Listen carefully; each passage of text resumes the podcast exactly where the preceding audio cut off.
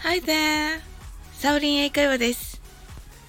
昨日はお休みをいただいて体のメンテナンスに行ってまいりました。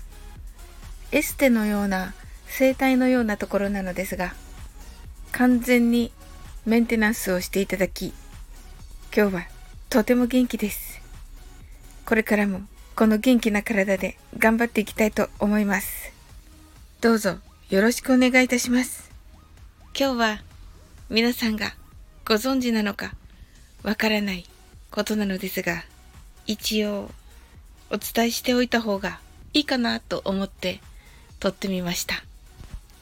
それはメールアドレスの中にあるアットマークについてです。もしかしたら皆さん全員ご存知だととても恥ずかしいのですが、一応お伝えしておきたいなと思います。このアットマーク、メールアドレスにつけなくてはいけない何かの記号のように感じている方いらっしゃると思うのですが、実はこれ、アットマークというからには、アットのことです。つまり、どこどこに所属している、どこどこにあるという場所を示しています。このアットですが、とあるピンポイントを指しています。イメージとしては、机の端の一箇所だったり、Google マップでとあるところを検索しますと、空からピンが降ってきて、そこに突き刺さりますよね。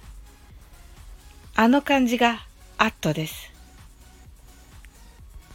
わかりやすく言うと、例えば Gmail ですと、普通の自分の作ったアドレス、アットマーク gmail.com ですよね。この gmail.com にある誰々のメールですよ。ということになります。これは私たち日本人はアットマークと発音して相手に伝えますが、英語ではただ at と言います。at gmail.com と発音します。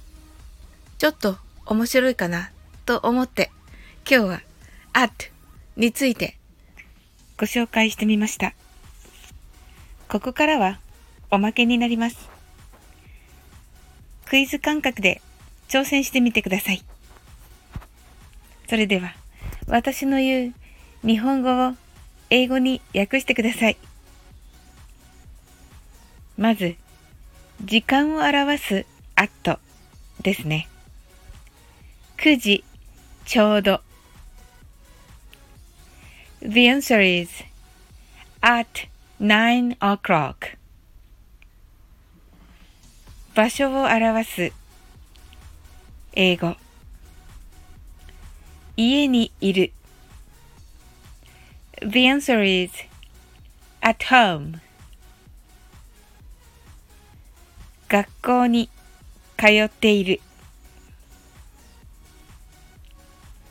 The answer is at school 一点を見つめていることを表す私を見て The answer is Look at me 数的な一点を表す少なくとも The answer is at least いかがでしたか ?at の使い方はたくさんあるようです。聞いたことのある単語、学校で丸暗記するように言われた言葉も、こうやって少し意味を変えて、視点を変えて意味を捉えると、あ、この at というのは一点のことなんだな、というイメージが湧いて、英語を身近に感じていただけたらと思います。それでは、また次の放送でお会いしましょう。最後までお付き合いいただき、ありがとうございました。See you!